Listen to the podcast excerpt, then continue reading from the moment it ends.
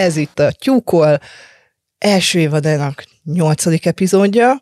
Hanna kiküldetésben van, úgyhogy lecseréltem a Zsuzsira, Kun Zsuzsira a Kubitból. Nagyon jó hír, hogy Zsuzsi mostantól ráadásul állandó beszélgetőtársunk lesz a Tyúkol következő epizódjaiban. Mi nagyon örülünk neki, Zsuzsi, hogy jössz. Hát még én. Köszönöm a megtiszteltetést. Úgyhogy ma pedig egy olyan témáról fogunk beszélgetni, ami az én nünükém, az én személyes elköteleződésem és harcom és uh, szerelmem. Uh, cikkje, ha ma romantikus irodalmat olvas egy nő, és egy uh, nagyon kompetens személyt hívtunk a beszélgetésbe, Szabó Piroskát, a General Press Kiadó főszerkesztőjét, aki én nagyon remélem, hogy minden kérdésemre el fogja tudni mondani a választ. Szia, Piroska! Sziasztok! Köszönöm a meghívást, köszönöm, hogy itt lehetek, és igyekszem válaszolni a kérdésekre. No pressure!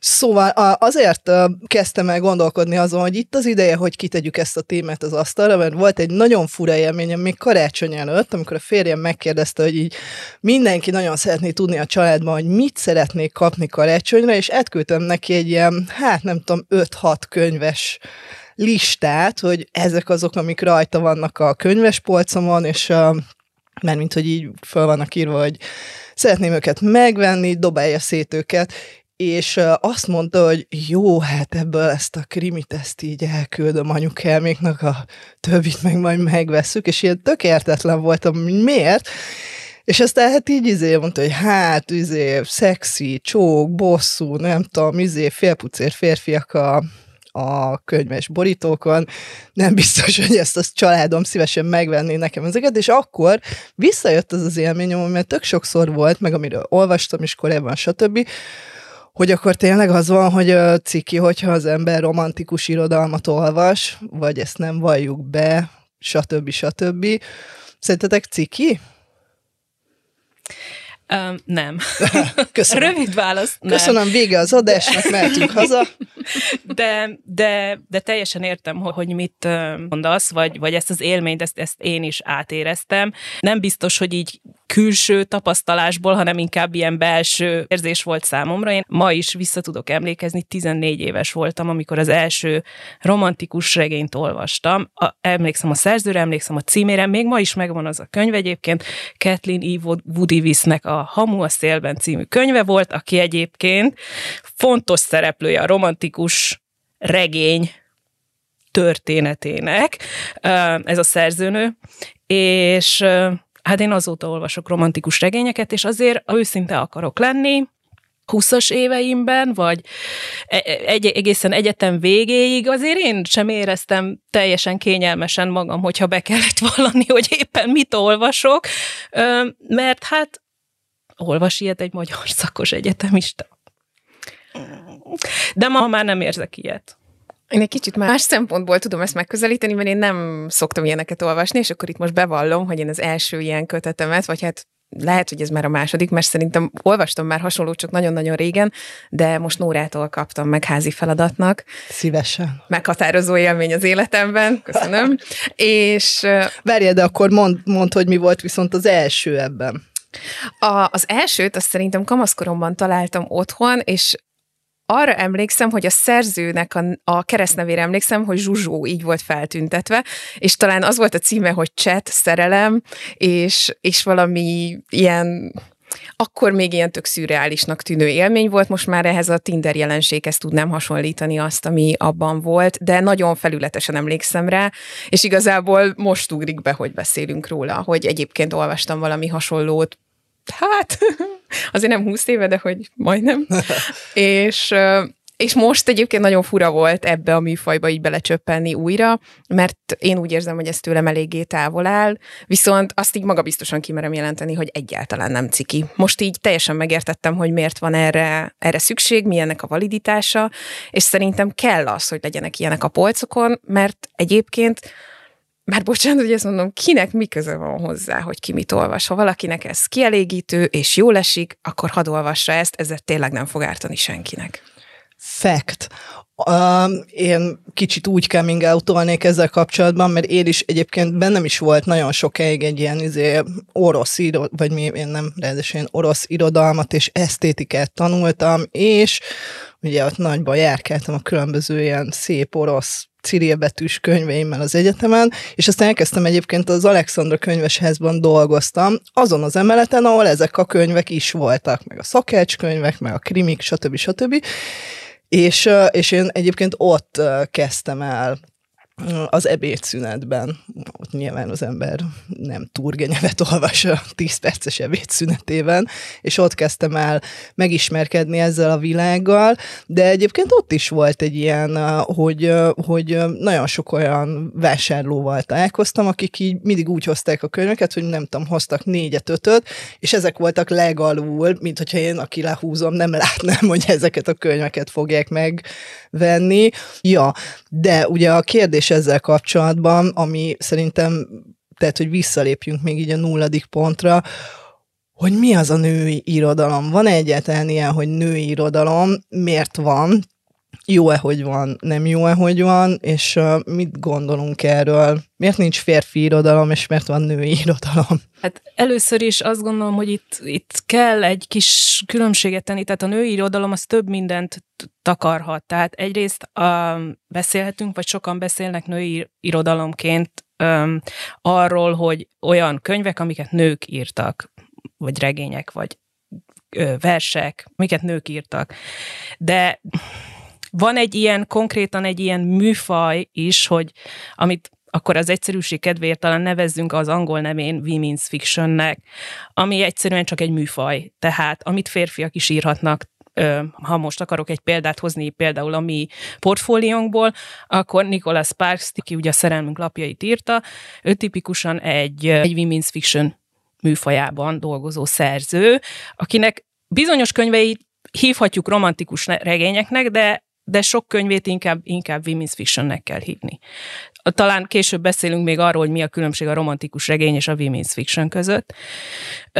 De hogy ha azt nézzük, hogy tehát a női irodalom alatt azt értjük, hogy a nők által írt irodalom, és hogy miért nincs férfi irodalom, akkor ez, ha jobban belegondolunk, ez sajnos kulturális szempontból eléggé érthető, hiszen ha visszatekintünk az elmúlt sok ezer évre, akkor általában férfiak írtak, és férfiak uralták. Hát, ugye nem csak az irodalmat, de az irodalmat is. És ez a kiinduló pont, vagyis ez az alap, e, vagyis ehhez viszonyulunk, és ezzel szemben harult fel az igény, hogy igenis szükség van olyan könyvekre, amik, amiket nők írnak, hiszen a nők ö, tapasztalata más, a nők nézőpontja más, és éppen ezért ö, ők, ők más, hogy ö, nyúlnak egyes témákhoz, más, más témák érdeklik őket, és ez máshogy ö, fordítódik le egy könyvre, vagy, egy, vagy az elbeszélés módjuk emiatt más lehet. Itt, a, amikor gondolkodtam ezen, akkor eszembe jutott egy, egy nagyon éles jelenet, ugyan nem könyv példa, hanem film, nem tudom, megvan-e nektek a Nőies játékok című film, Stage, Stage Beauty, tizenhetedik században um, színházi körökben játszódik, amikor a férfiak játszották a női szerepeket is. És um, az Otello körül forog a Shakespeare Otellójának a, a színrevitele körül forog a dolog, és a Desdemonát darabig egy férfi színész játsza. De aztán mindenféle komplikációk, meg intrikák, meg stb. Miatt átkerül a szerep egy nőhöz, aki az első színésznő ebben a narratívában. És ők ketten beszélgetnek a, a férfi Desdemona, meg a női Desdemona, és a női Desdemona mondja a férfinak, hogy, hogy mindig is utálta, hogy Desdemonát játsza, mert hogy a végén csak úgy szépen meghal, szépen elegánsan meghal. És akkor azt mondja a, a nő, a színésznő, hogy mert hogy egy nő soha nem halna meg így, mert egy nő küzdene az életéért. És ugye ez, ez nekem tök jó példa erre, hogy igenis van különbség abban, ahogy a férfiak a nőkről gondolkodnak, és ahogy, és, és, és ahogy a nők gondolkodnak saját magukról. Ezzel nem azt akarom mondani, hogy nincs relevanciája, vagy nem érdekes az, hogy, hogy egy férfi ír nőkről, mert szerintem az is ér, ugyanúgy érdekes lehet, de, de hogy igenis hangot kell adni minden nézőpontnak, és ez ebből a szempontból nem csak a nőkre igaz, hanem, hanem igaz a, a különféle népcsoportokra mondjuk, a, a különféle szexuális identitással rendelkező emberekre, a testi vagy értelmi fogyatékossággal rendelkező embereknek. Szerintem nagyon, emberekre szerintem nagyon fontos, hogy, hogy a különféle nézőpontoknak igenis hangot kell adni a, az irodalomban. Nekem egy kicsit az visszás, de hogy én ehhez minden, szerintem minden adásban visszatérek, hogy miért kell nemet adni dolgoknak, ruháknak, műsoroknak, akár, akár az irodalomnak, hogy hogy miért kell úgy definiálni, hogy női irodalom, és miért nem lehet irodalom, és akkor persze vannak női írók, vagy vannak olyan könyvek, amiket maga az író szán esetleg nőknek, de, de hogy így kimondottan. Nekem, nekem az, amikor azt mondjuk, hogy női irodalom, abban van egy ilyen, van egy ilyen olyan megkülönböztető jelzés, ami valahogy nekem így nem esik jól, mint hogyha ez, ez nem lenne olyan nemes, mint egyébként az irodalom. De hogy ez lehet, hogy csak én érzem ilyen negatívnak. Um, és biztos, hogy nem. nem van biztos, egy, hogy van nem. egy negatív konnotációja ennek a, ennek, a, ennek a kifejezésnek, hogy női irodalom szerintem is. Biztos. Mert hát... rengeteg sztereotípia kapcsolódik hozzá, hogy... Vagy igen, a nők és miről írnak, meg... És pont ez az, ami, ami szerintem ilyen nagyon rossz irányba viszi, és hogy visszatérhetünk itt ahhoz a kérdéshez, hogy ciki-e romantikus könyveket olvasni, vagy olyan könyveket olvasni, amik női problémákról szólnak, vagy női nézőpontokat mutatnak be, mert ezek egyébként szerintem azzal is van probléma, hogy nagyon sokszor így leegyszerűsítik a valóságot, és akkor, és akkor én például azért nem érzem benne a megfelelő mélységet, de... De hogy ez, ez szerintem nem egy ilyen műfai probléma, hanem ez mondjuk lehet, hogy az adott írónak, vagy az adott könyvnek a sajátja, vagy, vagy egy adott területnek a sajátja, de közben szerintem tökre az kéne, hogy valahogy a kettőt így egy szintre hozni, és azt mondani, hogy akkor ezt nem női irodalomként definiálom, hanem vannak női témák, és akkor persze vannak ilyenek, de vannak férfi témák is, most akkor ennyire beszélhetünk az autós albumokról úgy, hogy férfi irodalom, vagy férfiaknak szánt könyvek, és egyébként ez szerintem így is van definiálva a könyvesboltokban, úgyhogy nem is hazudtam, mert, mert valószínűleg inkább férfiakat látunk az autós könyvek mellett, pedig itt most bevallom ezt is, hogy engem ezek lehet, hogy jobban érdekelnek, mint a romantikus regények. Na szép. Ugye? De, de ettől függetlenül azt gondolom, hogy nem kéne így nemet adni neki, és hogy tök jót tenne például akár, akár a, a gyerekeknek is, hogyha ezeket a nézőpontokat nem ilyen kategóriákban ismernék meg, hanem úgy, hogy igen, vannak olyan regények, amik nő szemszögéből mutatnak be sztorikat, és hogy teljesen máshogy látják, amit te mondtál, Piroska, hogy, hogy így szét lehetne szálazni azt, hogy egy férfi így látja egy nőnek a szerepét, vagy így gondolkozik mondjuk egy nőnek a haláláról. Szerintem ez, ezt lehetne egy, egy teljesen másik szinten kezelni. Igen, szerintem, szerintem egyébként ebben, hogy, hogy elkezdődött ez a diskurzus, ez egyébként egy megdöbbentően nem régi, tehát ez a hetvenes, nyolcvanas évek feminizmusából jön ez a diskurzus, hogy van-e egyáltalán női irodalom, vagy hogy kell, hogy legyen női irodalom, ami ugye abból a felismerésből fakad, hogy miközben egyébként hatezer évvel ezelőtt is voltak női szerzők, akik egyébként a saját korukban feltételezhetően ugyanolyan polcon voltak, mint a férfi szerzők, addig ugye a, a, amit ma kanonikus irodalomnak mondunk, abban férfi szerzők vannak, mert férfi irodalmárok őket tették bele a férfi könyvekbe, amiket férfiaknak és aztán gyerekeknek tanítanak az irodalomról, az mind egy ilyen nagyon férfi fókuszú megközelítés, amiben egyébként még az olyan típusú irodalom is, és nekem ez például egy nagyon uh, érdekes szempont volt, amikor mondjuk arról beszélünk, hogy persze írhat egy férfi is nő, nőkről, vagy női problémákról,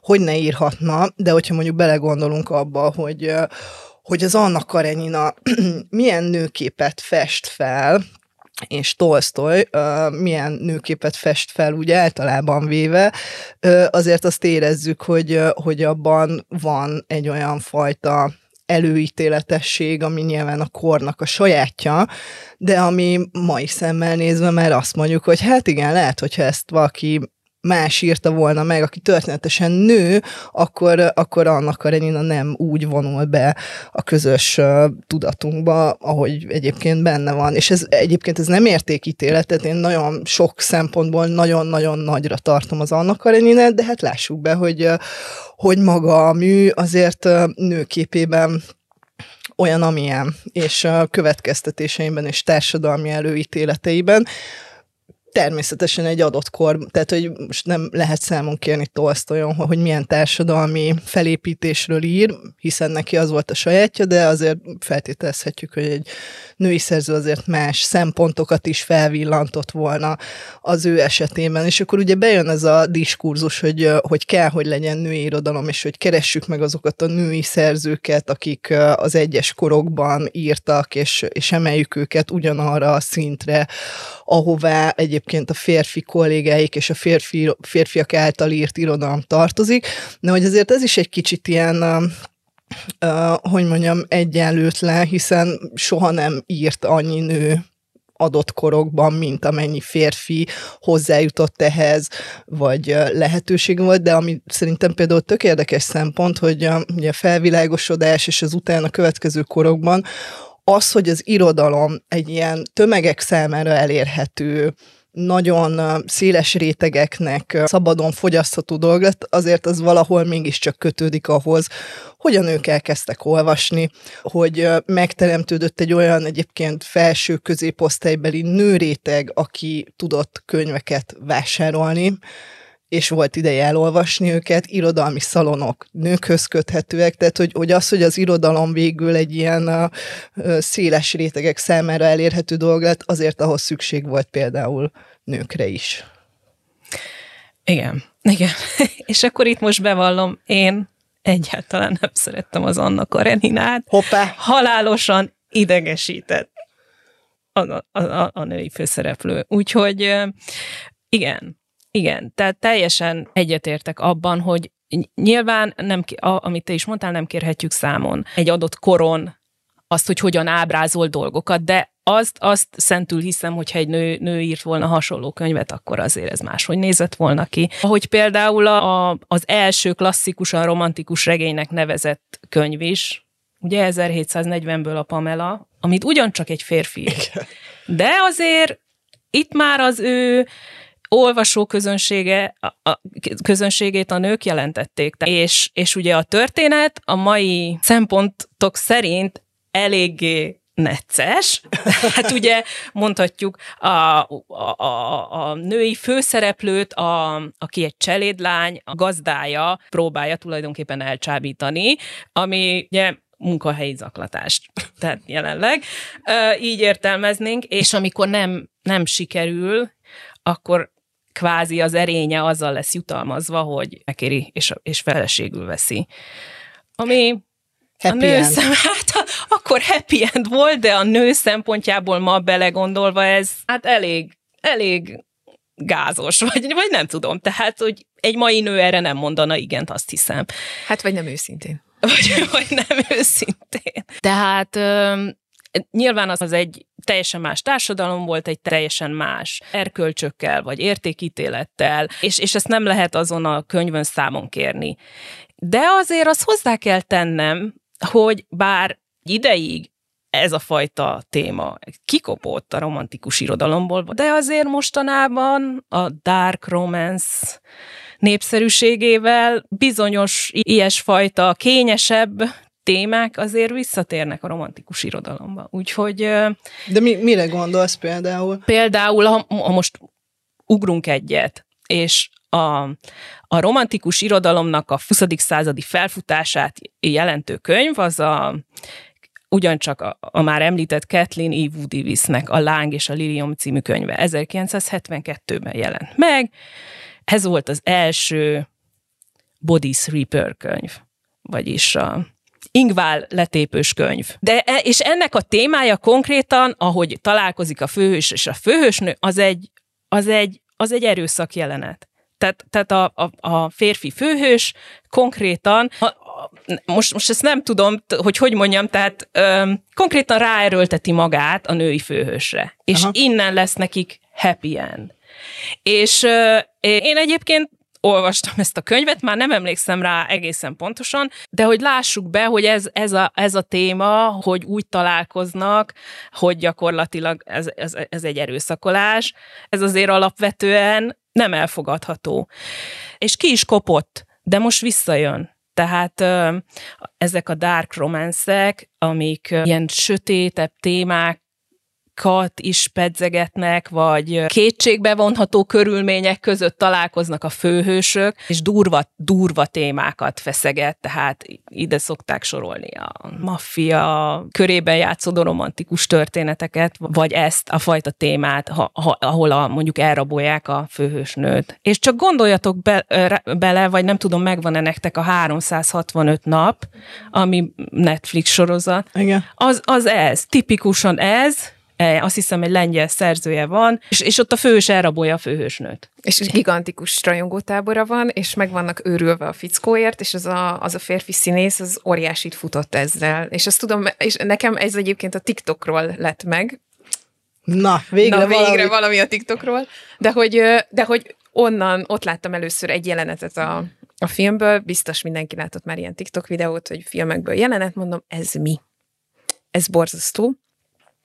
De aztán így, így láttam, hogy ez egy, ez egy könyvnek a, a feldolgozása, és hogy, és hogy ez egy óriási rajongótábornak örvendő, örvendő műfaj. Egyébként pont azt akartam megkérdezni, hogy szerintetek mi lehet az oka annak, hogy egyébként ezt ennyire imádják, hogy zabálják ezt a műfajt, mert bennem minimum visszás érzéseket kelt az, hogy, hogy nők per férfiak, nem tudom, hogy hány férfi néz ilyen filmeket és olvas ilyen könyveket, de megelőlegezem, hogy biztos van, vannak férfiak is, akiket ez érdekel. Szóval, hogy, hogy ennek így van létjogosultsága, tehát hogy erre van kereslet, úgy, hogy egyébként szerintem kétezer-huszonnégyben azért azt kijelenthetjük, hogy most már kezdünk érzékenyek lenni erre a témára. Tehát, hogyha itt az utcán látnánk, hogy valakit így elrabolnak, akkor valószínűleg tennénk valamit ellene, de hogyha egy filmben látjuk, akkor, akkor körömrágva, popcorn zabálva végignézzük, és még a pikáns jelenetekre még azt is mondjuk, hogy hú, hát ez nagyon izgi. Hát őszintén megmondom, arra sok válaszom van, hogy a romantikus regényeket miért olvasnak az emberek, de a, de a dark romance még nem, nem sikerült teljesen megfejtenem, mert engem például kifejezetten taszít, vagy, vagy nem is tudom, hogy mondjam, de ez, a, de ez az én személyes véleményem, tehát ez, ez, ez teljesen személyes.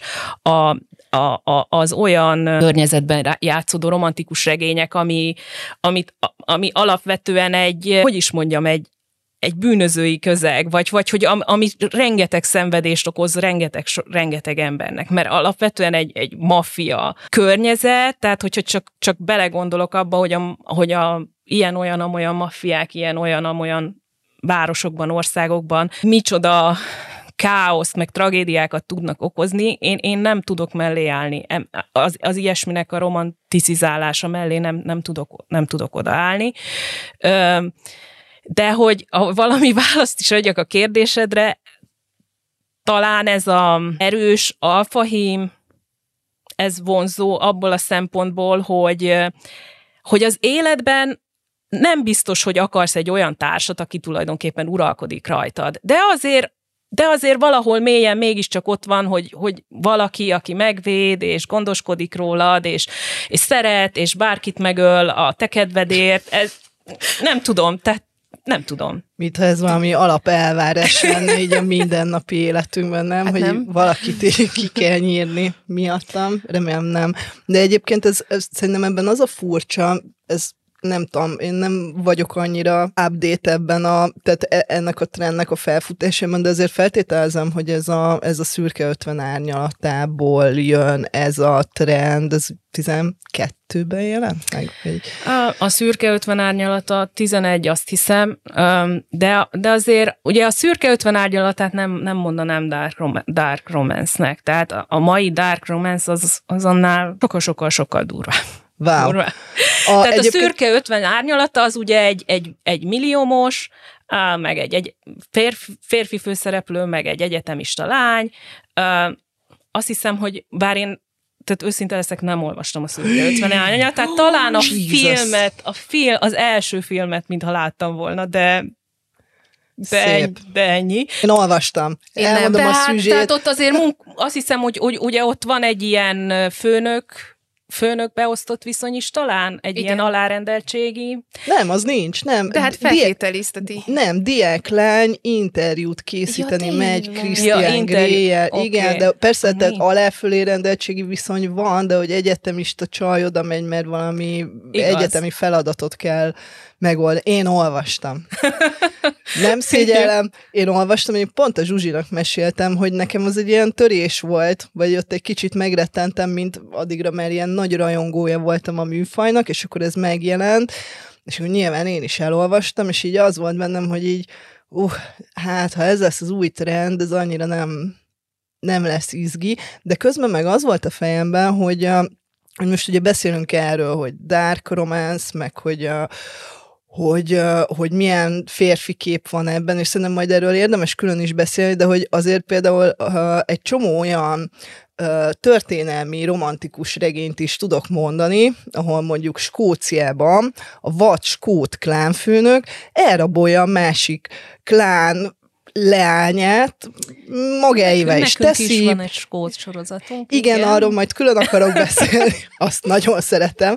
De hogy, hogy van ez a műfajám, tehát hogy, hogy, de hogy ott valahogy azt mondjuk, hogy hát történelmi kontextus, régen így működtek a skót klánok, whatever, de azért az végére milyen szépen összejönnek, és megszeretik egymást, bár az elején ott is megerőszakolja a csávó a csajt, de aztán ilyen szépen összejönnek, ez most nem emlékszem már, hogy melyik, de volt ilyen könyv is, amit olvastam, de hogy az mennyiben más, mint mondjuk, hogyha ez egy modern környezetben van.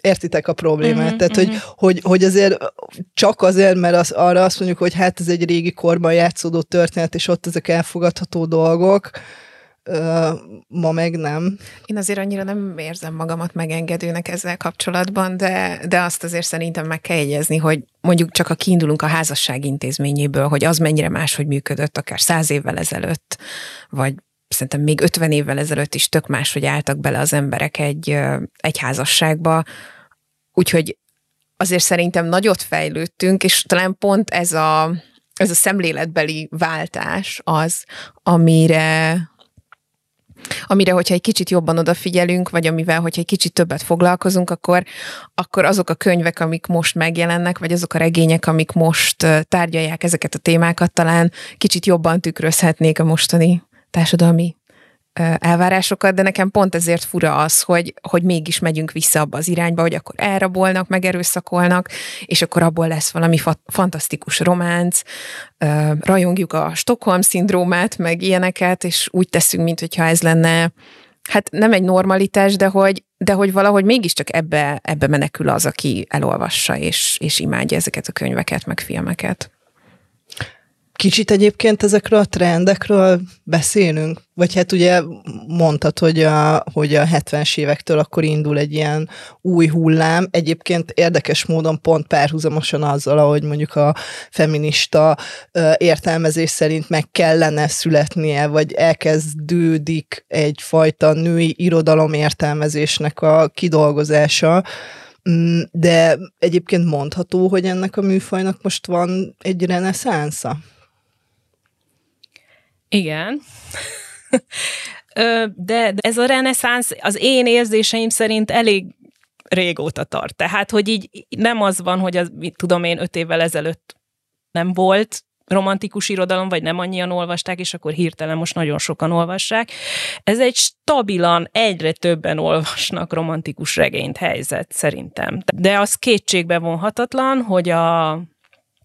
Ha műfajokat nézzük, akkor a, a romantikus műfajt olvassák a legtöbben. Legalábbis amerikai, angol statisztikák alapján, magyar statisztikát sajnos nem, nem tudok, de azért tegnap megnéztem a sikerlistákat. A, a Libriét, a Bookline-ét és a Lírájét is megnéztem, és a Libriére kifejezetten emlékszem, mert az első harmincat néztem meg, és a Libri, Libri sikerlistáján tíz, tíz Tehát a harmincból tíz romantikus regény, illetve kilenc romantikus és egy mondjuk a női irodalomba sorolható. A Bookline-on kevesebb van érdekes módon, ott csak négy volt, mert a Bookline-nak a sikerlistája self-help könyvekkel van tele. Ez is egy másik érdekes trend, a januárban a self-help könyvek felfutása egyébként. Ez, wow. ez megfigyelhető. De a Lírának a sikerlistáján is hét, a harmincból hét valamilyen módon a romantikus regény műfajába sorolható. Tehát, és itt egy műfajról beszélünk, és rengeteg más műfaj van. Tehát, tehát azért, azért szerintem nagyon jól látszik, hogy Magyarországon is rendkívül népszerű a romantikus regény. Bennem itt felvetődik ez a kérdés, hogy, hogy de miért, miért van erre ekkora igény, de lehet, hogy nem itt van helye ennek a kérdésnek, csak, csak az, hogyha tényleg mondjuk az egyharmada a sikerlistának, az, az ez a műfaj, akkor az szerintem nagyon jól mutatja, hogy az emberek erre szomjaznak. És hogy... Mi most az... egy ilyen önvallomást versz? Én figyelj, a Akár. maradék fél órában nagyon szívesen elmondom, hogy egyébként amikor készültem erre a beszélgetésre, akkor szépen hazamentem, és megszámoltam, hogy hány ilyen, de tényleg csak a szűken romantikus irodalom kategória, tehát nem vettem bele a főzőcskés krimiket, nem vettem bele az ágá... Szóval egy csomó mindent nem vettem bele, csak very close. A... Tippeljétek meg, hogy mennyi könyvem van ilyen. Összesen hány könyved van, és akkor ahhoz... Azt nem tudom megmondani, mert rohadt sok. Jó, hogy nehéz. A nagyon sokból. száz huszonhárom. száz ötven. ötszáztizenhét. És mikor nyitsz belőle könyvtára? Soha. Ezek nagyon közel állnak a szívemhez. Azt is add majd vissza, amit kölcsön adtam, kettőt. Visszaad? Viszont? Az egyiket már igen, a másiknak. A másikat elkezdtem olvasni. Azt el kell olvasnod, ez nagyon jó könyv, jó. Egy Loretta Chase. Akkor most mindenki hallotta, adtam. Hogy megint kaptam házi feladatot. Igen, de az, mert az, amit először olvasott a Zsuzsi, arról majd beszéljünk egy kicsit, az nem tetszett neki, bár azzal kapcsolatban is van egy elsőd, most vald be. Mit? Hát, hogy mit olvastál először ebben a könyvben? Hogy érted, hogy mit? Szexet. Ja, igen, igen, most olvastam először szexjelenetet könyvben. Very weird. Hol voltál eddig? De hogy, hogy most egyébként a másik könyv, amit adtam a Zsuzsinak, az egy Loretta Chase, az egy régi típusú könyv, de nagyon, nagyon jó, nagyon kedves, nincs benne megerőszakolás, viszont nagyon sokat lehet megtudni belőle az angliai vasutak kiépüléséről. Már alig várom. Igen, uh, Szóval, hogy, hogy én például miért olvasok ilyen könyveket, és szerintem ez egyébként, ahogy én így olvasgattam ebben a témában, ez egy ilyen tök általános dolog. Amikor el is kezdtem olvasni, akkor is, most meg aztán életemnek ezen szakaszában hatványozottan, ez az, amire a legtöbbször munka után van még agyam. Tehát mondhatnám azt, hogy hazamegyek és elolvasom az újra fordított Háború és békét, de amikor mondjuk tudom azt, hogy húsz perc múlva aludni fogok, akkor nem kezdek bele, mert teljesen fölösleges, de hogy, hogy igen, ez az, ami kikapcsol, ez az, ami, amiben fixem, már amikor elkezdem, akkor a végén tudom, hogy nem fogok sírni például, vagy közbe fogok sírni, vagy a végén a meghatottságtól fogok sírni, de hogy így ad egy ilyen plusz töltetet az életemben, hogy van benne feszkó, pontosan tudom, hogy mi lesz a feszkó, nem tudom, de ami De a végén azért valami megnyugtató lesz, és nekem nem kell éjszaka álmatlanul forgolódnom. Egyébként tök érdekes dolgok is vannak ezzel kapcsolatban.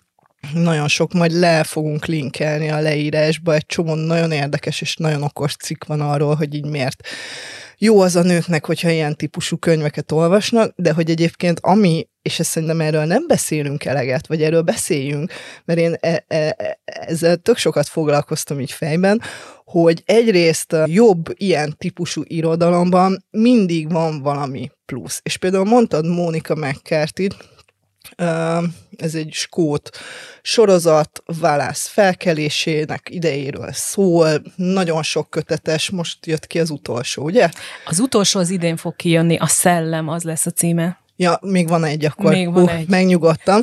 De, de hogy, hogy érted, én például magamtól soha az életben nem foglalkoztam volna a skót szabadságharccal, most viszont van egy tök nagy tudás a fejemben róla, ilyen tök apró és izgalmas dolgok arról, hogy így hogyan dől el a történelem, meg nem tudom, és egy csomó más ilyen könyvet is tudok mondani, olyat, amiben megtudtam dolgokat a hajózásról, a felvilágosodás korában, olyat, amiről nem...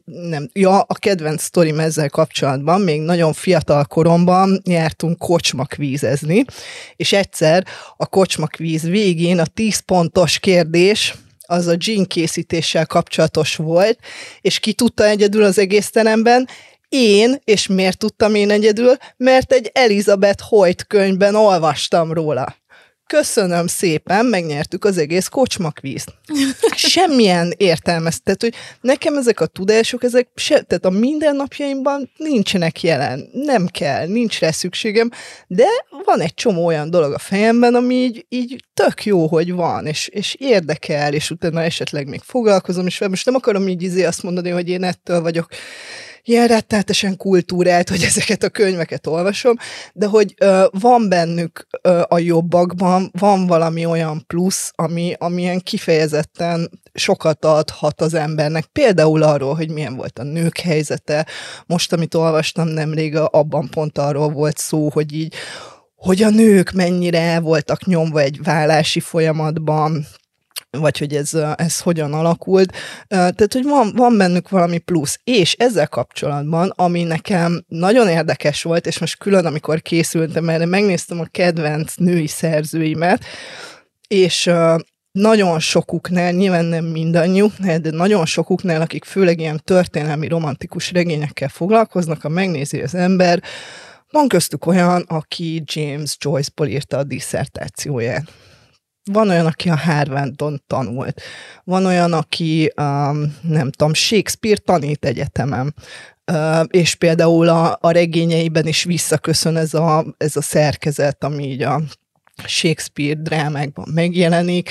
Van olyan, aki, nem tudom, például pont Mónika McCartney, ő foglalkozott a skót klánrendszerek jogi helyzetével az adott korban, és neki például innen jön az, hogy, hogy ő ezeket a regényeket kezdte el írni, és ami nagyon érdekes, hogy volt olyan szerző, akinél azt olvastam, hogy ő egy ilyen egyetemi életben részt vett, tanított, tudományos pályára próbált állni, és volt egy pont, ahol kiégett, és akkor kiégett, és azt a tudást, amit ő egyébként megszerzett az egyetemen, azt átvitte ebbe a női irodalomba. Nyilván nem akarok ebből nagy tanulságokat levonni, meg tényleg nagyon sok ideje beszélek erről, de hogy, hogy értitek, hogy itt, hogy itt egy csomó olyan tudás van ezeknek a szerzőknek a fejében, amit aztán végül ebbe az irodalomba csatornáznak át. Igen, és, és ugye már is megdőlt az a sztereotípia, hogy, hogy azok, akik ezeket a könyveket írják, azok mondjuk nem annyira képzettek, vagy nem intelligensek, ami, amit ugye sokszor feltételeznek a, a, az ilyen műfajoknak a, a, a, az íróiról. Ez ugye egyszerűen nem igaz, ahogy, ahogy te is, te is mondtad. És itt visszakapcsolnék ahhoz, amit te is mondtál, hogy miért olvasunk ilyeneket, meg ezek szerint miért írunk, vagy, vagy írnak ilyeneket, ilyenfajta háttérrel rendelkező nők. Ez, ez egyfajta azon kívül, amit te mondtál, a self-care-en tulajdonképpen kívül, vagy a feltöltődésen kívül, ez egyfajta ilyen eszképizmus is belejátszik ebbe, hogy nem, a, nem, nem feltétlen menekülésnek hívnám, hanem csak egy kis időre kilépni a, a valóságból, vagy, vagy a, a jelen világ, lássuk be, elég borzasztó körülményei közül, hiszen, hiszen mi, mi volt az elmúlt pár év? Az elmúlt pár év volt először a Covid-járvány, utána a, a ukrán háború, most akkor a palesztin háború. Tehát rengeteg, rengeteg borzasztó dolog miatt lehet szorongani.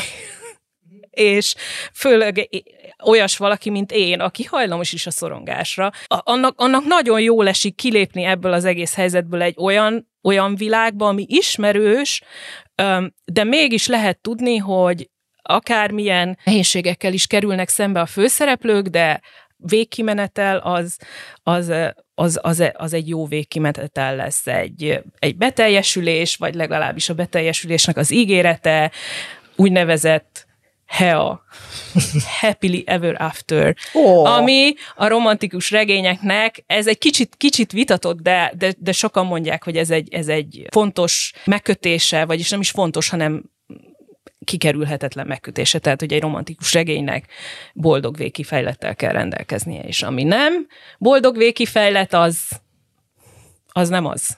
Az egy másik műfaj romantikus cselekményszállal, vagy valami ilyesmi. Aha. Um, igen, most egy kicsit elvesztettem a gondolataim fonalát, de azt hiszem válaszoltam talán a kérdésre. Igen, igen, igen. Zsuzsi, te mit, mit kaptál ettől a könyvtől, amit kölcsönadtam neked? Hogy ezt tényleg bemondtad? Jó. Egyébként ez egy, ez egy új tapasztalás volt nekem, abból a szempontból, hogy tényleg így felnőtt fejjel elolvasni egy ilyen könyvet, és egyébként um, például azt gondolom, hogy, hogy egy kicsit, tehát hogy megismertem egy, megismertem egy olyan dolgot, amivel eddig nem foglalkoztam. Én egy elég empatikus embernek tartom magam, szóval azt is gondolom, hogy ezzel megismertem talán azt is, hogy emberek miért szeretnek hasonló könyveket olvasni, és én örülök annak, hogy egy olyan könyvet kaptam tőled kölcsön, amitől viszont azon kívül, hogy volt benne egy szerintem rettenetesen buta cselekményszál és, és uh, rosszul felépített karakterek, semmi, semmi egyéb. Tehát, hogy itt nem volt az, hogy akkor mondjuk megismerem a, a vasútépítést, vagy a dzsinkészítést, vagy bármi egyebet. Itt tényleg csak az volt, hogy, uh, hogy ilyen viszonylag uh, hülye jelenetek követték egymást, és egyedül a, a főhős csajjal tudtam egy icipicit azonosulni abból a szempontból, hogy baromi szorongó volt a lány, és ezért mindig ilyen nagyon szerencsétlen helyzetekbe keverte magát a fickó előtt, akibe beleesett első látásra. Ez, ez szerintem önmagában tud olyan lenni, amivel viszonylag sokan tudnak azonosulni, vagy szeretnének azonosulni, és akkor azt gondolom, hogy ez az, ami így be tud szippantani embereket. Viszont nekem például nagyon hiányzott, ez egy olyan könyv, ahol párhuzamosan futnak a cselekményszálak, hogy a, egy, az egyik fejezet a, a férfi, a másik fejezet a nő, de hogy ha nem lett volna kiírva a fejezet elejére, hogy éppen ki az elbeszélő, akkor nem tudod megkülönböztetni. Nekem például nagyon hiányzott, hogy akkor miért nem úgy van megírva, hogy ezt, ezt meg tud különböztetni, és én nem vagyok esztéta, meg irodalmár, szóval fogalmam nincsen, hogy ennek, ennek hogyan kellene igazából működnie, de mint olvasó engem ez zavart. Meg most azon gondolkodtam el egy kicsit, hogy...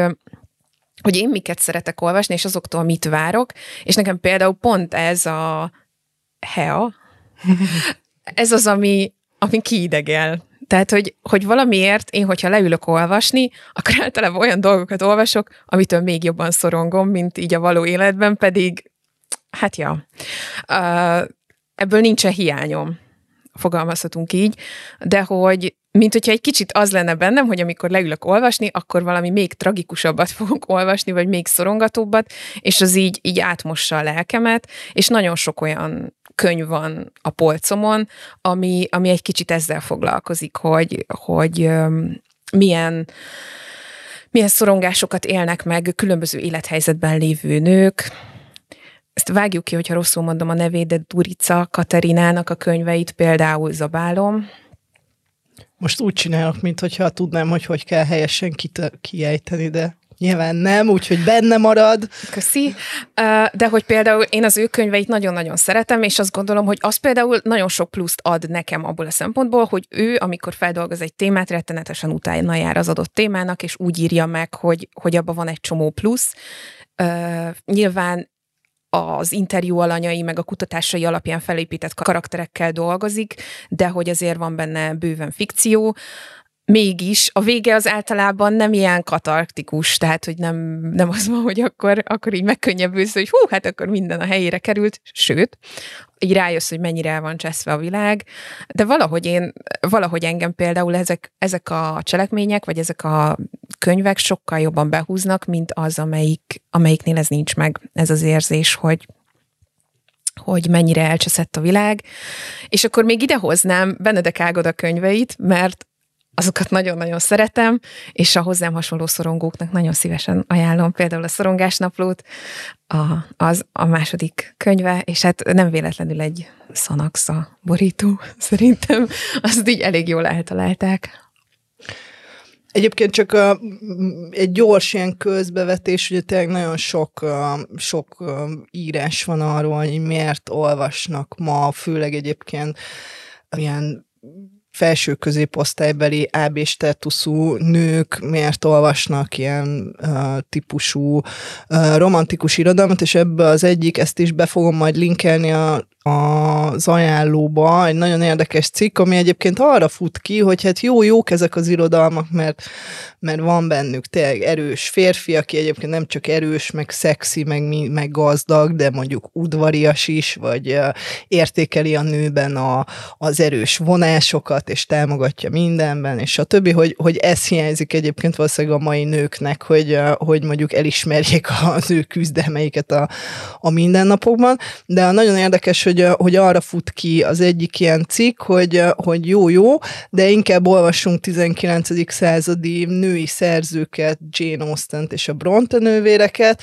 mert hogy azokban a meglévő romantikus szál mellett egyébként ott van a hideg, kemény realitása is a világnak és az életnek, ami egyébként én ezzel eléggé tudnék vitatkozni, tehát azért mondjuk egy értelm és érzelem világképe az nem, nem éppen egy hideg és kegyetlen valóság, és azért ott is mindig ott van a boldogan éltek, kivéve akik megszívták, és mondjuk Jane Austennel vannak, akik megszívják, de hogy, hogy azért ez is ma, is ma is benne van a pakliban, hogy hogy nem mindenkinek boldog a vég, de a főhősnek mindig az. Hát igen, de azért tegyük hozzá, Jane Austen is hatalmas népszerűségnek örvend, illetve a Brontë nővérek is, bár ugye a mai szemmel nézve mondjuk a Jane Eyre-ben is vannak hm. megkérdőjelezhető pararészek. Igen. Mondjuk igen, ki. Igen, igen.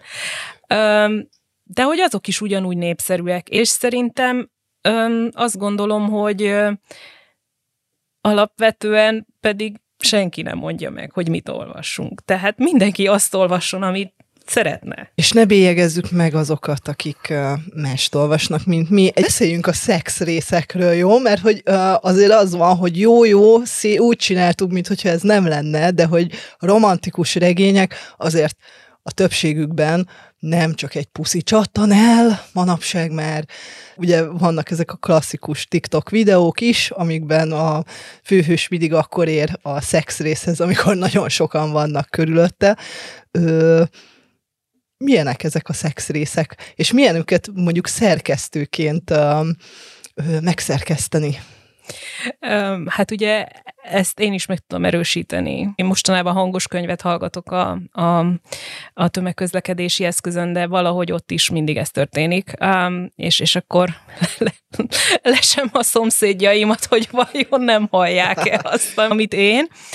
Um, de hogy um, ezt, ezt, ezt nagyon érdekesnek találom egyébként angolul, mert én nagyon sokat olvasok ugye angolul, mert hát nyilván ugye mi, mi keressük a könyveket, és, és kéziratokat olvasunk, meg ilyesmi, és, és, és azt angolul, angolul tesz, tesszük, és valahogy...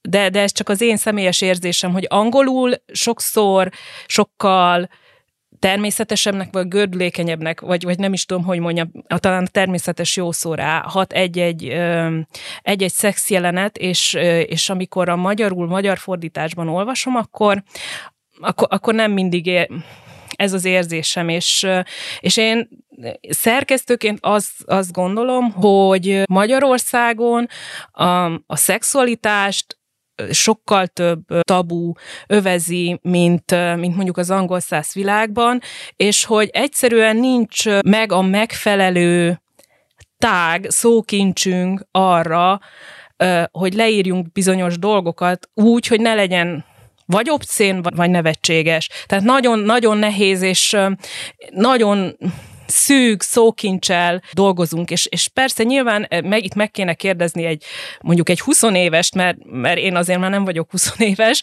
hogy ő, ő neki mi számít mondjuk obszénnak, de hogy az én, illetve a kiadó gyakorlatában van, megvan az a bizonyos pár szó, amit használunk, nem tudom, nem nevesít. Igen, igen, mert például engem annyira tud frusztrálni, tudod, amikor így belefutok egy ilyen könyvben abba, hogy, hogy hímtagját becsúsztatta, és akkor így tudod, így megakad az ember, hogy a persze, hogy van, ó, van minden, Zsuzsi, minden van, de hogy, hogy, így, hogy, hogy ezek azok, pont ezek azok a részek, ahol így egyszerűen így megakadok, hogy a miért csúsztatta hová, a gyönyör kapujába, meg nem tudom, elképesztő. Igen, igen, tehát, tehát vagy, vagy, vagy túlesünk erre a szóvirágos részre, vagy pedig nevetséges lesz, mert például a, mondjuk, a, mondjuk a dorong a számomra nevetséges. De a... Padlizsán. Igen, fatlisen. De, de mondjuk a fasz, az pedig obszén. És akkor itt van az a határ, hogy a farok az vajon már, mm, és számomra az, az még mindig egy kicsit az obszén kategória, de elképzelhető, hogy ez egyrészt, hogy egy bizonyos típusú könyv, vagy stílusban megírt könyvhöz illik, mondjuk egy történelmi romantikusban nem biztos, hogy beleírnám, de egy, egy kortárs romantikusban lehet, hogy beleillik, és az is lehet, hogy a huszonéveseknek ez, ők, ők, ők ezen már nem, nem akadnak annyira fönt, vagy, vagy csak én akadok fönt, nem, nem tudom. És, és ez még hagyján, mert de a közben pedig, hogyha a pénisz mondasz, az meg nagyon orvosinak hat. És akkor mi marad? Férfiasság, hímvessző, és, és nem tudom. És, és ez, még, ez még hagyján, de a, a női megfelelője a dolog, ar, arra meg pedig gyakorlatilag nulla. Tehát de arról, az, hogy öle, öle, az öle, ez egy... van, hogy az öle. Mert ugyancsak, ha vaginát mondasz, az orvosi, És, és, és nincs más, nincs más. Miközben, miközben ezeknek az angol megfelelője, nyilv, mondjuk hozzá kell tennem, hogy én nem vagyok anyanyelvi angol beszélő, tehát ne, bizonyára nem úgy érzem a, a, a stílusokat, vagy a, vagy, a, vagy a regisztert, mint ők, de számomra az angol megfelelőjük, köznyelvi megfelelőik, az semleges. Tényleg, Zsuzsi, nekem milyen érzésed volt az első szexjelenet olvasásakor? Hát én ebben én is belefutottam, azt hiszem ott a farok meg a punci páros uh, szerepelt.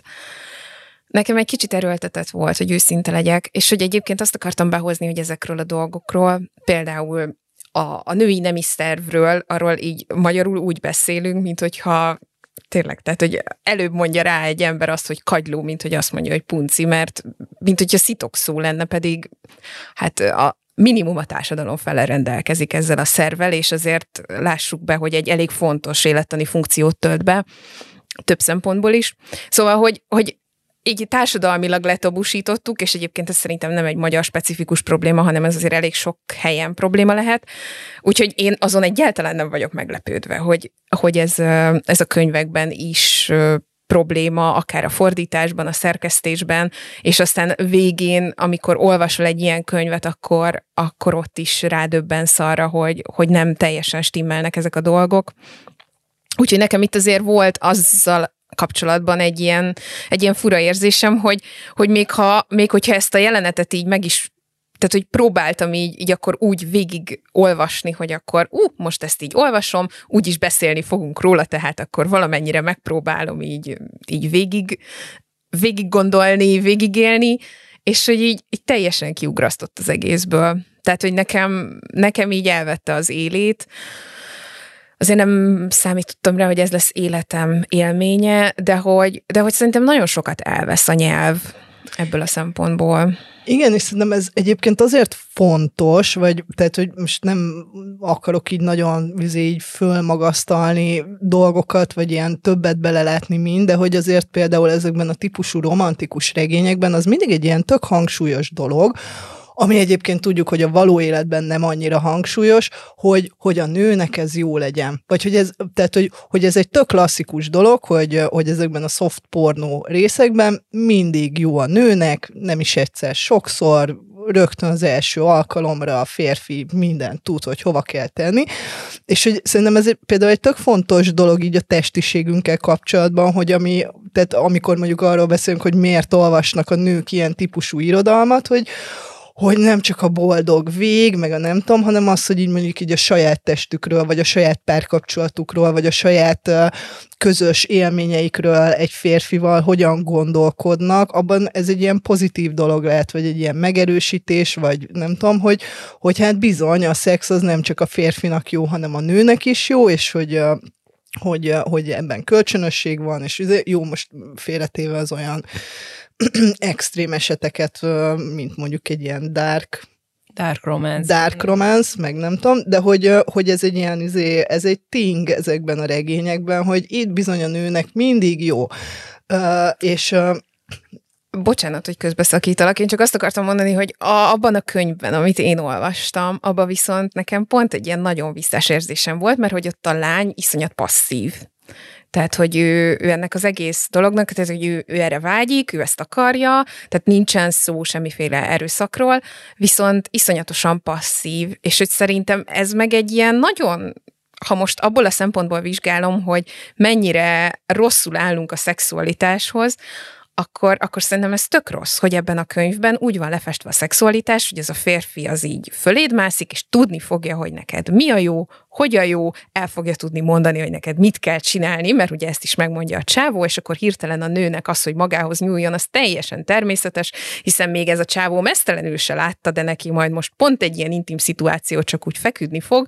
Szóval, hogy úgy beszél ez a regény erről az egész cselekménysorról, mint hogyha ez tök természetes lenne, és én el tudom képzelni azt, hogy akár az írónak, akár az olvasóközönségnek ez a vágya, hogy eljusson idáig, de hogy ez a regény, ez nem ad arra semmiféle iránymutatást, magyarázatot, ötletet, hogy amúgy te hogy jussál el idáig, hogyha egyébként még nem tartasz itt a saját szexualitásoddal, és ez nekem baromira hiányzik, de ez szerintem az én saját beállítódásomnak a problémája, mert hogy én viszont vágynék, vagy várnék valami ilyen...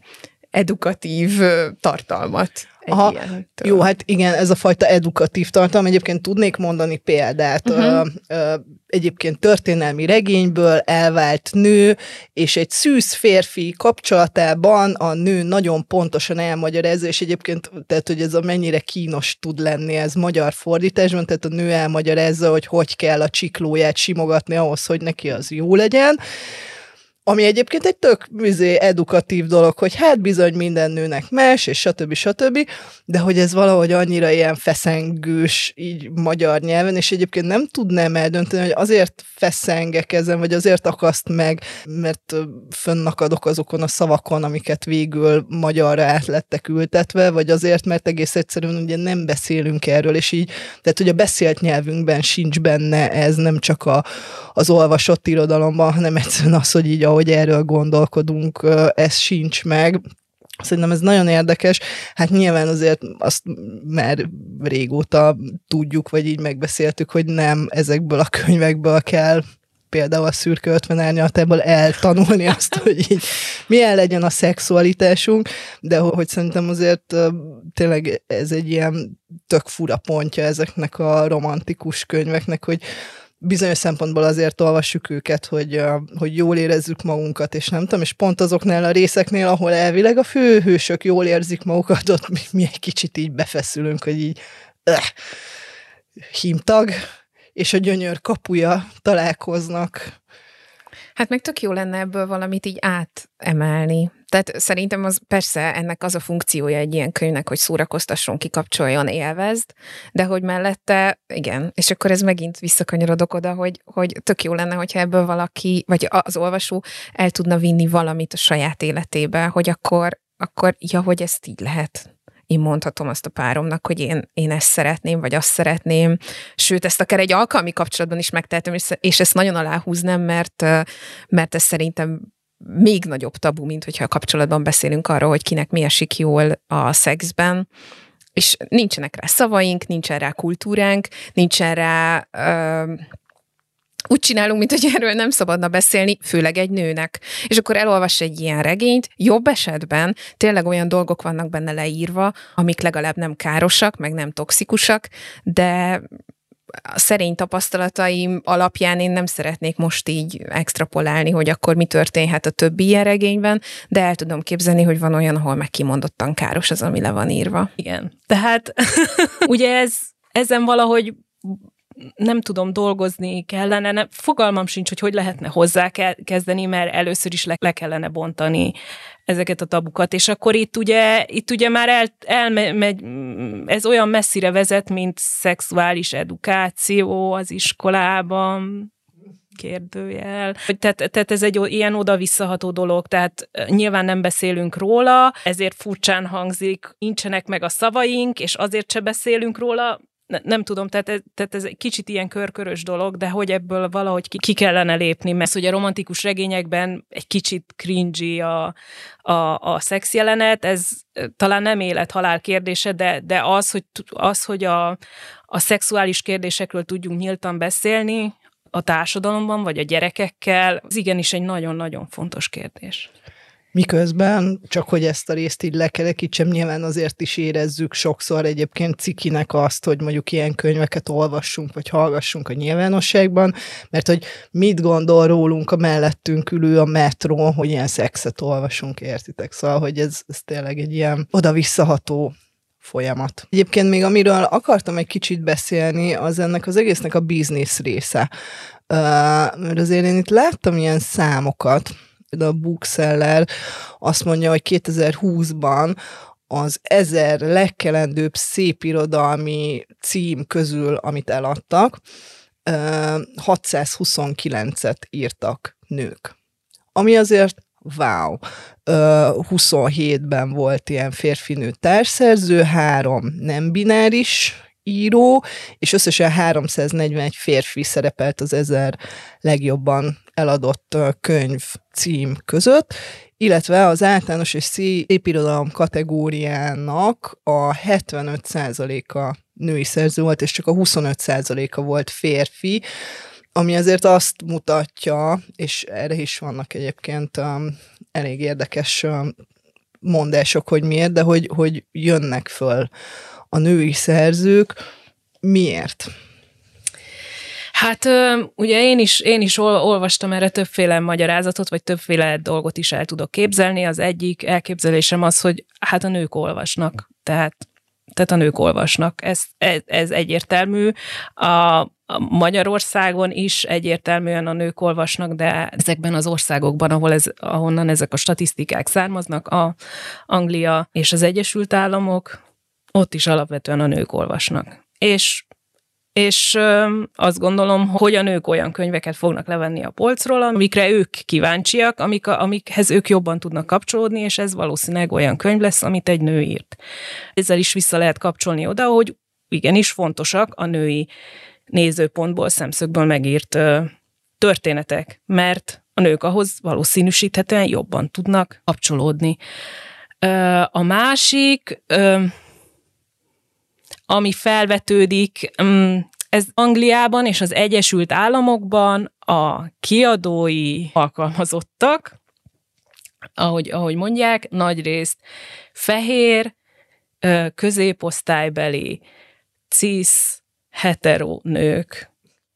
És nyilván akármennyire is próbálkozik az ember nem elfogultnak lenni, akkor is, akár tudatalatt is bizonyos szerzőkhöz, műfajokhoz, stb. fog, fog vonzódni. Illetve azért benne lehet ebben az is, hogy, hogy van egy ilyen túlkompenzálás a kiadói világban, most a, most a nők, nők irányába. Mert hogy eddig a férfiak uralták az irodalmat, akkor, akkor most, most ezt segíteni kell, hogy, hogy a nők megtalálják benne ugyanúgy a helyüket. Hogy átestünk-e, vagy átestek-e a ló túloldalára, Vagy, vagy ez csak egy, egy, egy kilengés, és aztán be fog állni. egy ilyen ötven-ötven százalékra, ami ugye ideális lenne, mert az is rossz, hogyha a férfi hangokat kiszorítjuk az irodalomból, mert, mert azért a férfiak élménye is nyilván más, változik, és az is fontos lenne, hogy, hogy a ma felnövő fiatal fiúk ne a ötven évvel vagy a száz évvel ezelőtti férfiírónak a könyveit olvassák, akik, akinek egész más volt az élménye. Ez a jövő kérdése, hogy itt, itt most átesnek-e a ló túloldalára, vagy sem, vagy, vagy, vagy ki fogja ez egyenlíteni magát. De ha már itt tartunk, behoznám azt is, hogy az angol szász irodalomban az egyik legfontosabb trend jelenleg a romantikus, tehát igazából az egész irodalomban azt mondanám, de a romantikus regények környékén mindenképp nagyon-nagyon erős trend az a, az a diverzitás. Egyrészt ez több szempontból értendő, egyrészt hogy az, hogy a szerzők ne csak fehér nők legyenek, hanem fekete nők, latinák, ugye ott főleg különösen az Egyesült Államokban ez, ez, ez nagyon jelentős népcsoport, a, a spanyol ajkúak, és, és az egyéb népcsoportokból származó ö, szerzők. Ezen kívül ne csak ugye heteronők, hanem, hanem legyenek queer ö, szerzők, ö, és témák szempontjából is nagyon fontos, hogy ne csak heterokapcsolatokról írjanak, hanem, hanem leszbikus, meleg, bi, queer, transz, tehát, hogy minden képviselve legyen a szexuális identitás terén, ezen kívül a testi fogyatékosság most már megjelenik a romantikus regényekben, a, a neurodivergens szereplők, mondjuk autizmus, á dé há dé, ilyesmi, mentális betegségek, tehát, hogy egyre többféle dolog képviselteti magát mind témában, és, és tényleg egyre különfélébb szerzők írnak ilyen műveket, és ez egy nagyon-nagyon fontos trend, amit, hogyha megnézitek a TikTokon, eszméletlenül pörög. A fiatal, booktokos tartalomkészítők, sokan tényleg fehér, hetero lányok, Azok, azok teljesen az ügy zászlaja mellé álltak, és hirdetik, hogy nagyon fontos, hogy diverzen olvasson az ember divers szerzőket, divers témákról. Tehát, tehát ez, egy, ez egy nagyon fontos trend, ami számomra kicsit kérdőjel, hogy elérte már Magyarországra, vagy hogy ért el, vagy hogy fog elérni, mert nyilván nálunk más helyzetek vannak, tehát a feketék problémája mondjuk nem annyira kúrens, vagy, vagy nálunk nem úgy értelmezhető, de, de hogy igen. Hát azért egyébként, hogyha ilyen pozitívumokat akarunk kiemelni, akkor ugye ott van például Rácz Stefán Tibor, aki nem csak meleg, de egyébként roma főszereplők beemelésével ír ifjúsági és young adult könyveket is, ö, vagy hát szóval, hogy, hogy azért valamennyire megjelenik ez nálunk is már, miközben egyébként könyveket fóliáznak le hasonló tartalmakkal, hogy nehogy a fiatalokat elérje, de szerintem ebben, amit mondasz, ami még nagyon fontos, hogy ugye eddig az volt a tudásunk a romantikus irodalomról, meg az olvasó nőkről, stb., hogy egy ilyen harminc és ötven közti életkorú nők azok, akik az olvasó nők korpuszát adják. Ezt most hülyeséget mondtam? Nem. A korpusz az jó szó volt? Hát mindegy. Az a test, az a igen, tömeg, a, a tömegét, tömeg, igen. Úgyhogy it's okay. Jó, oké. Okay. De hogy azért ebben is van egy ilyen váltás, nem? Tehát, hogy most már a tizennyolc és harminc valamennyi közti réteg is nagyon aktív és jelentős. Igen, lett. Igen, és ezt, ezt mi is tökre érezzük. Tehát mi is a General Pressnél ugye sokáig a, azzal a feltevéssel dolgoztunk, hogy a mi olvasóközönségünk az egy idősebb harminc pluszos, harmincöt pluszos. De, de hogy ez teljesen kezd megváltozni, és, és rengeteg fiatalabb olvasó is, is bekapcsolódott az olvasótáborunkba, és ez egy ö, világszint. Ez egy rossz szó, mert ugye amiről mi itt beszélünk, az, az főként az amerikai és az angol szász európai, európai trendek, tehát nem jó szó rá a világszintű, de, de hogy nyugati világszintű trend, hogy a romantikus regényeket egyre több fiatal olvassa, tehát ez a tizennyolctól felfelé korosztály, és ami, ami ezt pörgeti, az a TikTok.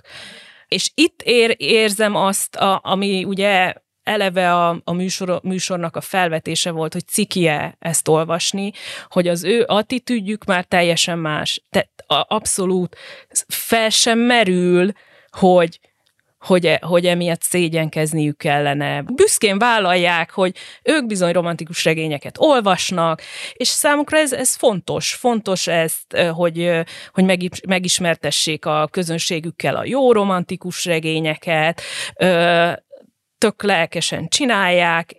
Én érzem, hogy, hogy ezzel a generációval talán tényleg túl tudunk lépni ezen a hozzáálláson, hogy, hogy cikinek érezzük a romantikus regényeket. Mert, mert nem kell. Hát meg szerintem ezt te is mondtad, Piroska, meg az elején is felvetettük, hogy, hogy amúgy, hogyha mondjuk szerintem ebből a szempontból, ha most én vagyok itt a legszkeptikusabb, hogy, hogy mennyire jók ezek a könyvek, vagy jót tesznek-e egyáltalán, de hogy egyébként szerintem az olvasás önmagában nem hiszem, hogy rosszat tenne bárkinek, és hogy én ennek az egész fóliázás dolognak is azért vagyok nagyon ellene, mert soha nem az a megoldás, hogy akkor valamit leveszünk a polcról, hanem akkor beszélgessünk, és hogyha most gyerekekről van szó, adott esetben olyan témákról, amikről mi okos felnőttek azt gondoljuk, hogy jaj, a gyerekek nem értik, akkor magyarázzuk el nekik, és hogy ez is szerintem egy olyan dolog, hogyha eljut mondjuk egy, egy kamaszhoz egy olyan romantikus regény, amiben esetleg olyan jelenetek vannak, vagy olyan eseményszálak, amikről mi is azt gondoljuk, hogy minimum kétségesek, akkor nem, talán nem az a megoldás, hogy levesszük a polcról, elvesszük tőle, hanem az, hogy megbeszéljük vele, hogy ez miért nem oké, de szerintem ma egy tizenhat éves gyerek itt Magyarországon sokszor jobban érzi azt, hogy mi nem oké, mint egy harminc éves felnőtt, és ez pont azért van, mert teljesen máshogy szocializálódnak, és, és sokkal érzékenyebbek ezekre a problémákra.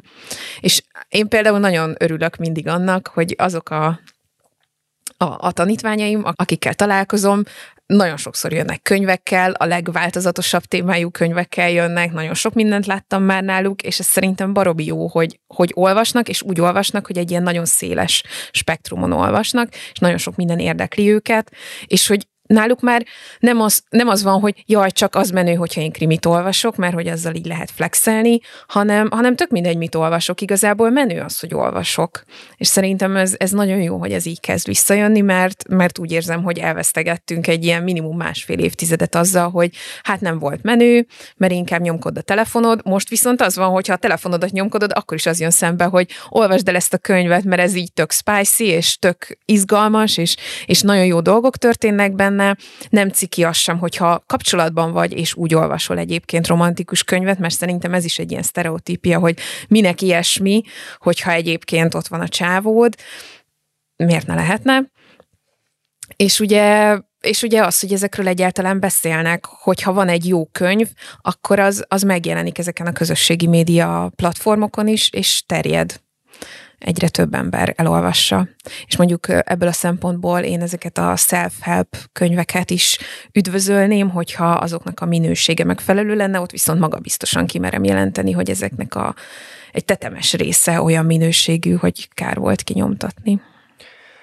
Nem így a romantikus regényeknél, mondom ezt, bizony. ötszáztizenhét példánya. Egyébként tényleg csak egy nagyon rövid ilyen zárójel még a diverzitáshoz, hogy nekem az például egy nagyon érdekes része volt ennek az egész trend kérdésnek, hogy most megjelentek a, hát hogy, hogy fogalmazzam, a, a, a panaszkodó férfiírók, vagy nem tudom, hogy kell ezt szépen mondani, és egyébként tök valid egy csomószor az, amit mondanak, ugye beszélt a Piroska is erről, hogy hát van ez a, tehát az, hogy felfutnak a női írók, az lehet egyfajta ilyen revans, igazságot teszünk, végre itt vannak a női írók, stb. Ugye ezzel párhuzamosan viszont kiszorulnak a férfi írók, vagy egyébként ez is tök hülyeség, mert miért kéne, hogy kiszoruljanak, ma, amikor egyébként bárki eh, kiadhat könyvet, kis túlzással, de hogy, hogy az nekem egy tök érdekes gondolat volt ebben, ezt egy valami északír író fogalmazott így, hogy, hogy hát ő nem akar azért fizetni férfi íróként, hogy, hogy mit tudom én, John Updike mennyire volt felfuttatva harminc évvel ezelőtt, és ezért most neki nincs annyi tere, és ugye ez, szerintem ez egy tök érdekes kérdés, hogy most akkor ma, amikor tényleg úgy írnak emberek már regényeket, hogy csak fölteszik a netre, és mindent el lehet olvasni, akkor van-e még értelme ennek a fajta ilyen, nem tudom, reprezentációnak, hogy akkor ki nő, és ki férfi, és, és milyen neme van az irodalomnak? Hát ugye nem tudom, hogy érdemes-e arról beszélni, hogy van-e értelme, mert, mert én attól tartok, hogy ez, ez egy adottság. Tehát nagyon-nagyon-nagyon nehéz lesz, és nagyon-nagyon-nagyon sok erőfeszítésbe fog kerülni, hogyha el akarunk szakadni attól, hogy ez egy, ez egy szempont legyen, mert, mert egyszerűen emberek vagyunk, és az emberek azok, azok ha nem is őrülten előítéletesek, de ahogy, ahogy az angol mondja, biased. Tehát, hogy nem fogunk tudni kilépni ebből szerintem. És csak gondolj bele, hogy most itt elmondtuk, hogy mennyi új női író van, hogy, hogy, hogy most jelenleg többségben vannak a szép irodalomban, a, legalábbis az angol száz világban a, a női írók, és hogy férfiak kicsit kiszorultak a szép irodalomból, és át bizonyos műfajok, mint a narratív non-fiction, vagy a, vagy a krimi thriller átkerültek emlékirat ezekbe a műfajokba. De hogy akkor is csak gondoljuk végig, hogy sokan még mindig, mindig úgy gondolkodnak, hogy a férfi a, a, a szerző. Tehát oké, okay, mondjuk J K. Rowlingnak az esete az nem, nem teljesen mai, de ugye J K. Rowling azért lett J K. Rowling, mert, mert nem akarta a kiadója, hogy női néven jelentesse meg a Harry Pottert. És az az igazság, hogy a romantikus irodalomban talán nem annyira, de például a fantasyben, ami, ami ugyancsak egy na, őrülten népszerű műfaj lett a TikToknak köszönhetően, a fantasy, és akkor a romantikus fantasy, aminek ugye már van neve is, a romantasy. Igen, tehát, tehát, tehát, hogy ha csak megnézitek, a fantasyben is rengeteg olyan női szerző van, akinek monogramos neve van, hogy csak mondjuk V. Schwab, a, aki az Eddie LaRue-t írta, vagy, vagy er ef. Kuang, és lehetne sorolni. Nyilván nem tudom, hogy mindegyiküknek, hogy, hogy mi volt e mögött a motiváció, ez csak a, jelenleg csak a J K. Rowlingnál tudom száz százalékosan biztosra, de ez a... hogy így próbálják meg magukat kvázi nem, nem teleníteni. Ez ugye, ez ugye felvet kérdéseket, hogy, hogy miért van erre szükség. Azért van erre szükség, mert az olvasó nem tud tőle elvonatkoztatni. Tehát mert mint a nemüktől. A nemüktől. Aha. A nemüktől. Ez tök durva, erre nem is gondoltam még. Én ezt a Rowlingos sztorit pont tudtam régebről. De... És akkor E L. James is vajon ezért... adta ki monogramosan, na mindegy, ez, ez tök messze vezet, de egyébként igen, szerintem ez, ez tökre benne van, hogy a mai napig egyébként, hogyha szép irodalomról beszélünk, ugye magas kultúráról, stb., akkor ott férfi szerzőket képzelünk el a piedesztál tetején, de a lektűr, a soft pornó, a hinci-hunci, nem tudom, az, az lehet női szerző, ott azért...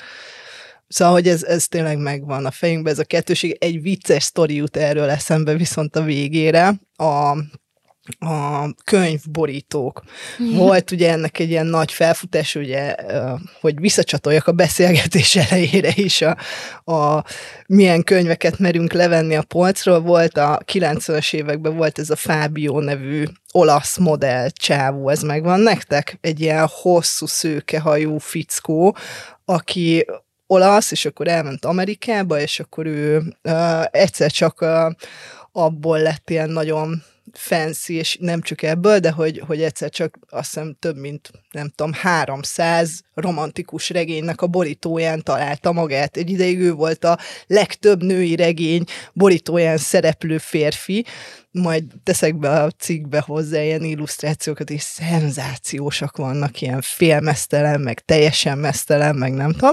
De mindegy, és akkor ez a csávó, ez valami meglepődött ezen, hogy neki van ez a népszerűség, és akkor ez beszélgetett egy ilyen könyvkiadóval, aki nagyon sok ilyen üzére tette rá őt, és akkor állítólag a csávó mondta neki, ilyen megsúgta, hogy hát azokat a könyveket, amiknek ő van a borítóján, azokat ö, sokkal jobban el tudják adni.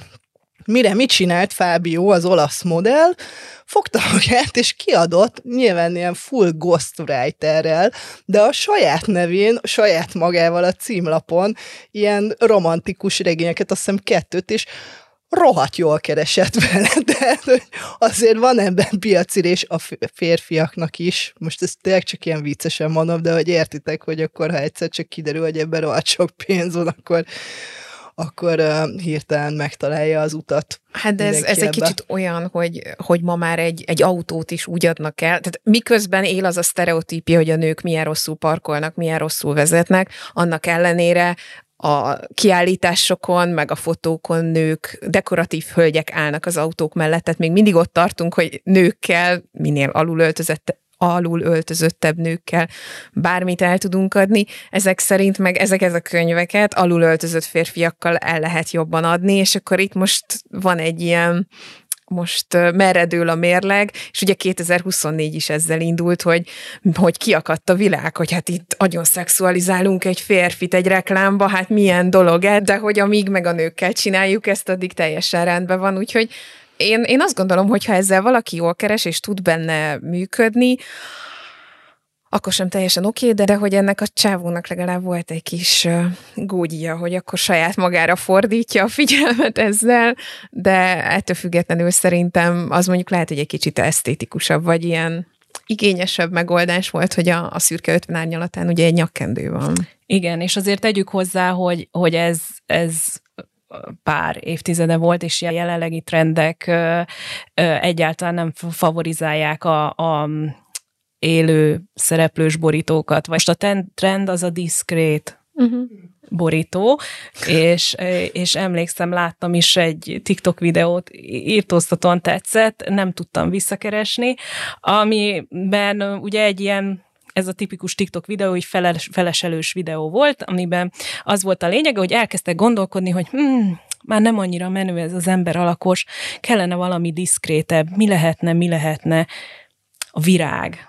És akkor, és akkor, ha megnézitek, tényleg gyakorlatilag jelenleg a, a virág valamilyen formája van rajta a romantikus és a romantikus fantasy könyveknek. A, oké, a fantasy lehet, hogy van még egy tőr esetleg, de hogy, de hogy a kilencven százalékán legalábbis, ugye megint a magyar helyzet egy picit más, de az angol száz egyértelműen. Szerzőnek meg a neve, meg a cím is nagybetűkkel van a könyvre nyomtatva, és ez, ez, ez mind a Instagram, a YouTube és a TikTok miatt van, hogy egyszerűen azokon a kicsi képeken, meg a kicsi képernyőn, hogy, hogy látszódjon a szerzőnek meg a neve, meg a, meg a címe. Wow. És, és emiatt ugye maga a borítón lévő kép, az, az inkább csak egy háttér, és egy, egy sokkal egy ilyen kevesebb dolog. Ez tök érdekes, mert egyébként meg, hogyha belegondolsz, akkor tényleg régen, amikor bementem a könyvesboltba, akkor most nyilván nem akarok senkit sem tárgyasítani, vagy nem, nem tudom, de hát onnan tudtad, hogy, hogy egy krimit veszel meg, vagy egy soft pornót, vagy egy szakácskönyvet, hogy így láttad az elejükön, hogy mi van. Paradicsom van rajta, vagy csávó. Igen, kávé. Igen, és ugye... Padlizsán vagy paradicsom. Bocs. És a, és a másik trend, ezek a rajzolt szinte képregényes borítók, ugye ezek is tulajdonképpen takarják valamilyen szinten a tartalmat. Tehát simán lehet, hogy egy ilyen meglehetősen spicy könyvnek a borítóján is Uh, ugye rajzolt figurák vannak. Ez egyébként tök érdekes, hogy itt vissza lehet kapcsolódni a, a diverzitáshoz, hogy a stockfotóknak a problematikája, hogy, hogy egyszerűen nincs elég kép, fekete, latina, uh, testi fogyat. Tehát, tehát nincs, nincs olyan kép, ami reprezentálja a, a, a főszereplőt, a divers főszereplőt, és ezért nem tudnak stockfotót használni, a saját fotózás pedig nyilván drága, tehát akkor inkább, inkább megrajzolják. És ugye, ha, ha, hogy egy kicsit a magyar borítókról, vagy a magyar valóságról is, nem, nem a valóságról, de hogy a magyar helyzetről is szót ejtsünk. Azért nálunk még a, a, a saját borító van tervezve, akkor azért a élő alak azért, azért még meg megjelenik, főleg a mi könyveinken, de, de hogy alapvetően az, azt látom én is a trendnek, hogy egyszerűen átveszik a külföldi kiadásnak a borítóját, méghozzá azért, mert a magyar olvasóközönség, a fiatalok ugyanúgy nézik a TikTokot, és hogyha ott egy könyvet meglátnak, és megtetszik nekik, akkor azt így fogják tudni beazonosítani a borító alapján. Ez tök érdekes. Na jó, az a helyzet, hogy nagyon-nagyon sok érdekes téma lenne még, viszont az időnk az nagyon elszállt, úgyhogy ő, végezetül nagy tanulság. Ki mondja? Igenis, nem ciki romantikus regényeket olvasni. Így van. Olvasom mindenki, amit szeretne, és igen, úgy, ahogy szeretné. Igen, és a, amit én régen csináltam, tudjátok, mit csináltam régen a metróban, hogy így becsomagoltam a anyukám Népszabadságába, csomagoltam be ezeket a könyveket. Nem kell. Nem kell ezt csinálni. Na, nagyon szépen esik a hó, én nagyon szépen köszönöm Piroskának is, hogy eljött hozzánk, és ennyi sok érdekes dolgot mondott, és Zsuzsi, neked nagyon köszönöm, hogy végig szenvedted ezt a könyvet. Most már áruld el a címét is, mert azt az egy dolgot nem mondtuk meg. Megöntözném. Igen, Penelope Bloom, Megöntözném. Egyébként ez is egy tök hosszú sorozat, arról aztán végképp nem rendeltünk, hogy mi van azokkal a sorozatokkal, amik három részbe szednek egy sztorit, vagy tizennyolc kötetben jelennek meg, de mindegy. Köszönjük szépen. Ez volt a Tyúkol nyolcadik adása. Nyolcadik adása volt, mindenféle kommentet, javaslatot, ötletet, észrevételt nagyon szívesen fogadunk, és két hét múlva újra jelentkezünk. Sziasztok! Sziasztok! Sziasztok!